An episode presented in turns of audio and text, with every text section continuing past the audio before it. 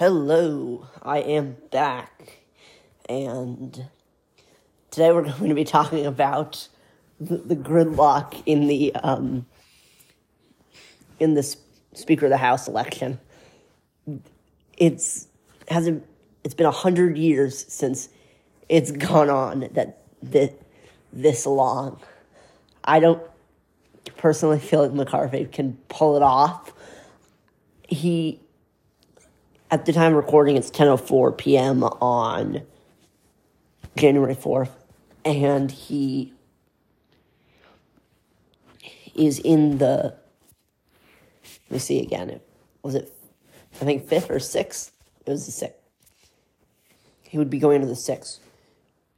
So he, so the House reconvened at 8 p.m., and then he wanted to give him an extra day which I don't know what that's what that's gonna do. I don't know what kind of deal he can make to because to like win because he I mean he's he's not gonna win obviously. I mean I don't know what he's gonna do.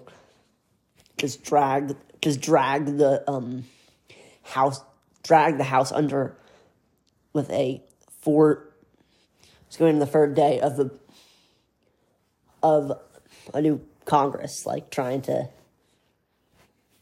trying to um, fix it, like trying to get a speaker. It's not going to really look great on the Republicans. I don't know how they haven't like got a new got a new speaker or like or like kicked him out yet, but. I mean, I can't imagine how long this would go on for personally. But I guess we'll have to see.